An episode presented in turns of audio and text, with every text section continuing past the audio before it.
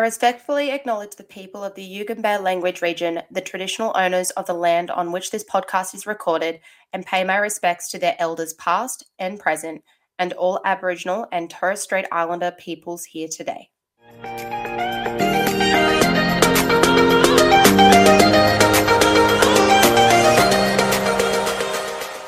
Hello, guys, and welcome to Miss Inclusivity, the podcast. Uh, this week, we are joined by the lovely Miss Phegan. Welcome. Thank you so much. I'm so glad to be here. I'm so excited. I can't wait. I'm so excited to have you on. So, today we are all talking about pretty much like expectations versus reality of first year of teaching. So, Miss Phegan here is in her first year of teaching at the moment. Um, so, she's going to be sharing all of her experiences and prompts around that as well. But we always start every single podcast with the exact same question, and that is what made you want to be a teacher? And I feel like most of the answers are always pretty similar, but I've wanted to be since I was a child, literally since starting kindy. I had like the best kindy teacher in the world. And I think I was just like, oh, I want to be like her. I want to be, I want to make school fun like that. Um, yeah, I did go through a phase of wanting to be a high school teacher when I was in high school, yeah. um, but that quickly ended when I realized the attitudes of high school kids. And I was like, no, I just can't do that myself. Props to anyone who can, but not me. I'm the same. Yeah. I'm totally the same. Primary school kids all the way. yeah, yeah, yeah. Absolutely. Much, much, yeah, yeah, yeah. And then like they like idolize your teacher as well. Like I'm not saying that like high school students don't idolize their teachers. I feel like they only idolize them really in like 11 and 12 when you're starting to really get that really strong relationship because you've been together for so long. Because usually in high school, you only see like a group of students maybe for a total of two hours a week. Yeah. And, and that's the thing. I was, yeah, I, I like the relationships. I like having them, like spending all day with them and doing, you know what I mean? Like building those relationships over that period of time. So I think only seeing little groups for short periods of time, I was like, mm, I think, yeah, I'd rather the, the primary school setting. Yeah. I'm the exact yeah. same. Um, what would you yeah. say has been the highlight of your teaching career so far? Um, I think building the relationships with the kids, as we kind of just touched on, like getting to know them all and getting to spend time with them. And I think there's there can be so many funny moments, like when you find out something about a kid or they say something and you're like, oh my goodness, like I wouldn't have expected that to come out of a kid's mouth. Or, no filter. I mean? Like, yeah, no, exactly right. They have no filter. Um, that and just like seeing how far they've come. I think, especially being on kindy, like they progress so much in such a short period of time, and just one day they might not be able to do one thing and then the next day they can do it and you're like oh my goodness you're amazing. I cannot believe that has changed so quickly. So i think yeah building relationships but also watching them progress and seeing how they grow and learn and yeah. Beautiful. I love that so much. What has been um, one of the challenges of your teaching career so far on the flip side? Um, I think, which we'll definitely delve into later, but figuring everything out because as we're going to talk about, you don't kind of know everything you need to when you go into it. Um, so I think that's been tricky and just finding the balance between work and home because it is, it can be a very consuming job. Um, and it's something that I often say, like, oh, I had a dream last night about that kid, and oh, I had a dream about how I need to do that thing or something like Do you know what I mean? Like it really yeah. can be your life. But yeah, just finding that balance, I think. Yeah. Yeah. And do you find that you're finding the balance now? I think I'm getting there. I think I'm getting there. Mm. Um, it is also tricky. Like, I think at times you you can kind of question yourself and be like, "Am I doing an okay job?" Obviously, you have such fantastic days where you see the kids progress and you see them mm. do really well. And like, "Oh my god, that's amazing!" But then you also have those days where you come home and you're like, "Oh, like, am I doing them justice?" Like, and you know you are deep down, but it's just that, yeah, yeah, and that can be tricky.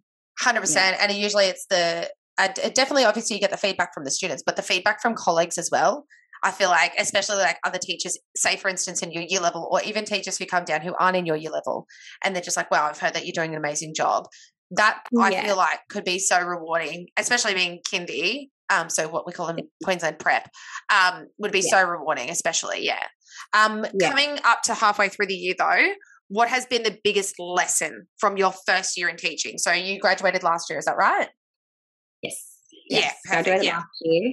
Um, I think the biggest lesson is, like I said, finding the balance, like coming to terms with the fact that you're not going to be able to do everything. Like it's just not possible. I might you know want to get that display up and cut it and laminate it or make a new resource for them or um yeah that sort of like making it all look pretty i know we like instagram everything's very nice looking and uh, you might want everything to be perfect but i think accepting that it's not always going to be perfect and you're not always going to feel like you've got everything covered and you're on top of everything because there's days that I walk out of the classroom and I'm like, oh my goodness, it's a mess and it's chaos. But then, you know, you can come back the next day. And I think finding that point where you're just like, no, I need I need to go home. I need to turn off and just relax. So yeah, I guess finding the balance and accepting that not everything is going to be perfect and not everything's going to get done and that's okay. And that's okay. Yeah, 100%. So in Queensland in prep, we all the prep teachers basically have a full time teacher aide. Is that the same in New South Wales? No, definitely not. No way! Oh my goodness! So, in no matter what school that you go into in Queensland, in all of the prep classes, which is equivalent to kindy in New South Wales, you have a yep. full time aide with you, no matter what. No, not Do a you... thing in New South Wales. Why am I only just learning this? Wow. Yeah. I didn't know it was a thing in Queensland, to be honest, that you had a, a teacher aide. I get um, like a, sometimes I might have an aide in my room for a small period of the day for certain students. So I believe we get like a specific amount of funding towards students that might have like um, additional needs. needs. Yeah. yeah. Um, but yeah, I'd say in a week I'd have an aide maybe, I don't know, like a few hours out of wow. the whole week. Yeah. Wow, that is crazy. So yeah, because we literally go, for instance, at one of the schools that I work at, they have kindy, which is basically what you guys would call preschool. They have a preschool at the school. And there is a obviously a teacher and then there's an educator. So still two basically teacher figures in the classroom. Then they go into prep, which is your kindy. Um, this is very confusing terminology. Yeah. Um, and they have the teacher, which obviously would be, for example, like yourself, and they would have a full time aide with them. Now, for instance, if there are students with special needs or additional needs, additional learning needs, they would even bring an additional teacher aide into that classroom to cater for that student or those students who require an extra set of hands. So yeah. I have once, not even going to lie to you, in a prep classroom when I did relief teacher training for like two weeks straight, um, had, there was a period where there was five, like either teachers or teacher aides in the classroom. Oh my goodness. That is crazy. So, so, so different. So different. Maybe it's just like the special education funding or even like teacher aid funding in Queensland. Yeah. It must be totally different to New South Wales. But even just down to like the, what we call kindy versus what you call kindy and what's prep. And do you know what I mean? Like, I can't believe how different that is across Australia. Like, we're the same country, but it's so, so different the way it all works. And mm. yeah, I can see how it's confusing for people that change states and things like that yeah, well, being somebody who lives on the Gold Coast at the moment, um, at the moment, like I'm going to change that. Um, it's we're literally on the border of New South Wales, as most people probably know. So, especially yeah. like given when lockdowns and stuff were happening, there were people who literally would live on one side of the street and they would be in Queensland, and on the other side of the street, it's New South Wales. So they couldn't yeah. actually cross over their street.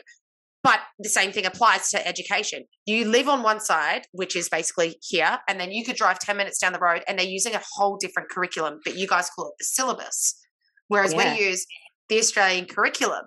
So now yeah. I go to a university that has campuses on both states.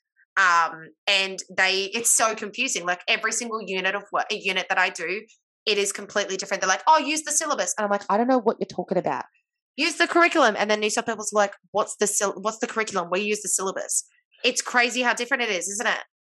That is absolutely insane. The fact that in the same uni you're learning different things, that's crazy. Yeah, and then when now it's getting to the pointy end of the degree, they're just like, okay, you can choose what curriculum you want to use for your assignments because obviously, like, you're going to be going into the profession soon, and you should be using the curriculum that you're going to be using which is just yeah. crazy. But yeah, when you say kindy, I, my mindset goes straight to like kindy, which is like three and four year olds, whereas for you, it's like five and six year olds. Yes. Yes. Yes. Yeah. Yeah. Absolutely. All right. Um, what would you say has been the major component, though, um, that you believe should have been covered in your degree? Whilst we're touching on the topics of uni. Yes, I have been thinking about this one over the last few weeks, just while I've been working, obviously. Like as I do things now, I'm like, oh, yeah, I wish I'd learned this at uni. So I've got quite a few. I've got program evaluation. So obviously, we write our programs to use during the term. Mhm. Um, and then we're meant to evaluate them as we teach throughout the term. And I think at uni, there was a big focus, at least for me, um, on writing programs. Um, but we never got taught how to properly evaluate programs and what that was meant to look like, what we were meant to include in that. So that's something that I very much learned to do on the job. I don't know Mhm. about you with your uni, but Yeah, no, Yeah. same thing. It's a very strong focus on for your first like what, like maybe like your first two years, maybe even to your third year, the real strong focus on those five page lesson plans.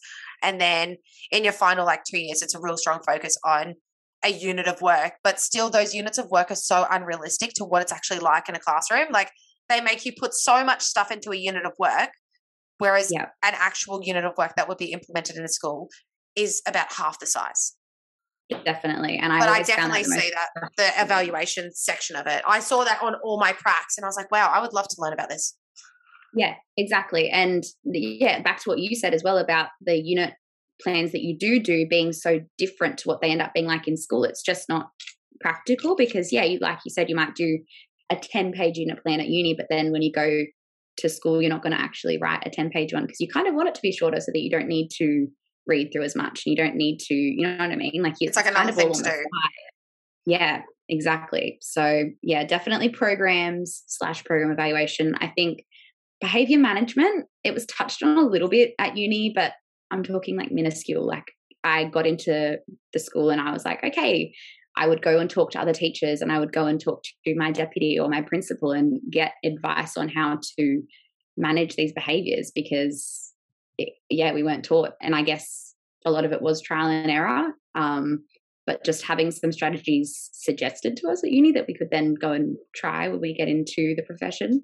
Mhm. Um, yeah, that was definitely something that I just learnt along the way. I agree. That's Yeah. crazy. Definitely. Big one. Um, assessment, like um, assessing kids on their reading levels, or um, I know like maths. I don't know about you guys. We have an assessment called the IFSA assessment. Um, and when my school first said that to me, I was like, I have no idea what that is, no idea how to use it, how to. I've never heard of it either. No, I haven't until this year. Um, and then like best start. So when kids start kindy, we have to do a best start assessment. Um, no idea how to do that either. So they're all things that I've just kind of learned on the fly. Um, and then I've also got reading groups because I was about to say that. I was literally about to say that. I have watched this so much this year, and like it's just something that they don't teach you how to set up. It's just like these are all the things that you need to tick off that students need to be able to read by the end of the year. Go for it. It's like, yes, Yeah. reading groups are the best thing in the world because you can cover, and I love math rotations as well. I love both of those Yeah. things because it, it Yeah. gives you multiple exposures to the same concept, basically. Um, but I wouldn't, I wouldn't, wouldn't even know where to start. Like, it's like, yes, No. I would get collect data from what the reading level the students were at last year, but that's just their level. Do I know that they know how to predict? Do I know how to, how to how, do they know how to infer? Do they know how to use phonemic awareness? Like any of those things. So, how did you learn on the fly? I was very lucky in that my I did my first prac with um, a teacher with at the school that I'm currently at, funnily enough. Um, and she was on kindy at the time, and I was so lucky that she was amazing with reading groups, and I kind of just learnt from her. So then when I came in and did kindy at the same school, um, I basically just implemented everything that she taught me. Mhm. Um, funnily enough, she's now also my assistant principal. So um, wow. in funny, funny ways. Um, but yeah, she's awesome. And I kind of just took everything from her. And then obviously also, again, learning on the fly. Now that she's my assistant principal, she comes in and observes me and gives suggestions and things like that. Um, and again, just talking to other teachers and asking them what they do, observing what they do. Um, I've definitely gone into a few classrooms and stolen some uh, little games and things like that because, you know, when's the time to prepare all the games and activities? So, yeah, just again, learning from colleagues along the way, I guess. and especially Yeah. like in the same year level or teachers who have had experience in the same year level 100% yeah. No i totally agree and i feel like that's what my first whole first year is going to be exactly the same as you mirroring that and just learning on the fly. Um if you could give any advice to some almost graduate teachers me um what would it be and why? Um, I think the biggest one would be just believe in yourself and that you're doing an okay job. Like there's so much in the media about teachers quitting in their first year and you know, I, I don't blame them. There's been a few times this year that, that I've been like, well, this is a lot, but um, just believing that you are doing a good job and that you are, you know, doing what you can for the kids. And I think um, listening to the kids and the parents when they say, you know, you're doing such an amazing job because it gets said, and sometimes I kind of just go, yeah, oh yeah, cool, thanks. But then really listening to that and going, okay, yeah, I'm doing, I'm doing a good job, I'm doing okay, um, and just asking things all the time. Don't be afraid to ask questions because, yeah, I mean, if I was in my second year next year and I had a first year teacher coming up to me, I would know that they feel like a pain for always coming up and asking questions, but then I was in the same position. Do you know what I mean? Yeah. I feel like a pain this year trying to ask questions all the time, but that's how we figure it out. And we've just discussed the fact that uni doesn't really prepare you as well as it should. So we all know that. And yeah, I think or teachers are always willing to help where they can. So of course, yeah, and I found that no matter what, even on my last pracs, like it was just like any teacher is willing to give their advice and help out wherever need be. How many pracs did you have over your degree, if you don't mind me asking? I only had three. Same. So yeah, when was your first one? So my first one, I did mine at the end of my second year. We did ours at the end of our third year. Was so, that planned? Yes. Nothing to do with COVID. There was no COVID at that point. Yeah, it was just that's what the uni did. They've now changed it, thank God, because we had people that get to their third year, second semester of their third year, do it, and they were like, "Oh, I don't know if I want to do this." That's you know, that. And there's your HECS step. Yeah, exactly, exactly. Wow. Yeah. So then, in your final year, you had to do two pracs. Two, yeah. Wow. And did you, because obviously you're in New South Wales, did you take up any relief teaching while you were in your final year? Yeah. So at the, after my last, sorry, after my second last prac, I was allowed to casual teach. So I completed my second last prac. I applied to NESA um, for my casual number, and then they put all that through, approved that, and then you can work as a casual teacher until you have to go back and do your third prac, which I found so odd because you've been working as a casual teacher and then you have to go back and do prac. Yeah. Yeah, uh, it is. Yeah. It is interesting, but I feel like that would have been a massive learning curve for you. Do you feel like you learned oh. more behavior management strategies on those prac? I mean, on those casual relief teaching days than you did at university? Definitely, and more than on prac too. Because as much as prac you learn a lot. Like I learned so much from my pracs, but being in the classroom by yourself and not having the prac teacher there to step in if need be, That's definitely true. taught me a lot as well. And I was lucky because when I started casual teaching, I actually got put on the class that I did for my second prac, if that makes sense. So um, I was familiar with the class, and that really helped with casual teaching because I think that can definitely be a very nerve wracking thing going into your first casual day. So yeah, I was lucky. Did you, yeah. Oh, that's mm. good. So you knew the class before you went in. Did you do um, many different year levels and many different schools? Um, I did. So I did prac on kindy, then year five, then a three four composite. Um, I never did year six, and I never did a casual day on year six. So they kind of scare me a little bit. I'm a little bit terrified to eventually do that. Um, yeah, never did year one or year two. No relief yeah. days on year one or year two.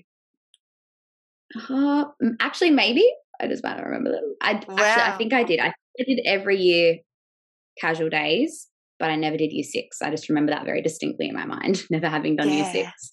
So, I mean, they are definitely different to the kindy kids.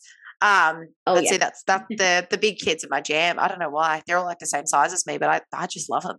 they're, they're so on playground and they come up to me and I'm like, "Yep, yeah, you're taller than me, but that's okay." Terrifying, isn't it? And they're in primary school. It's crazy. It's so different to what you're just used to. They're being like a waist height.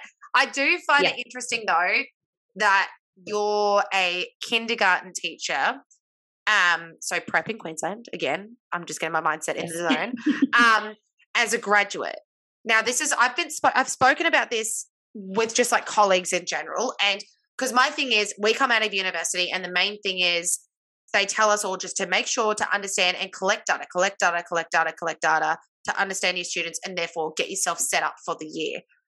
How did you yeah. do that as a graduate in kindergarten? Because you not only are you coming in blind as such to what the profession actually is like, essentially, but also blind because you don't have as much data. You basically have that test that you said at the start. and that's all you have to base your pedagogy off. Yeah, that was tricky. I think um, that's probably the thing I found hardest is navigating that while navigating teaching as a profession. Um, yeah, we did our best start assessments, like I mentioned to you, which is like it's a little bit of English, a little bit of maths, nothing crazy. Um, and then we did a couple of like uh, orientation days as well, where we got to observe the kids. And but I mean, that wasn't really any assessment as such. It was really just the kids coming in and playing, and us identifying if there were any that we thought might need, you know, like a bit of learning support or things like that. Um, and then it was kind of just on the fly. Again, everything's on the fly, isn't it? You've yeah, done amazing yeah. then. Absolutely amazing. And props to you. I am still shocked to my core that you don't have a full time teacher aide because that's all I'm used to. As a relief, as a relief teacher aide that I fill in in prep classrooms yeah. all the time because obviously there's so many teacher aides in prep. So that's why I'm just I'm just dumbfounded. It's just crazy. Yeah. Wow, I feel like listeners on both both sides of the state line are going to learn lots. Yes. Also, they people sure all across Australia are going to learn a lot from this because I feel like we've learned a lot from each other. But um, where can everybody find you on Instagram? Uh, so on Instagram, I'm just Miss Phegan PH, as we were discussing before we started. Um, Yes, that's me. awesome. We thank you so much for coming on. And I thank you so much for you sharing your wisdom. And congratulations on going over the halfway point of your first year of teaching. You're doing amazing. Thank you so much. And thanks for having me. No worries. And thank you guys for listening. We shall see you next week. Bye. Thank you. Bye.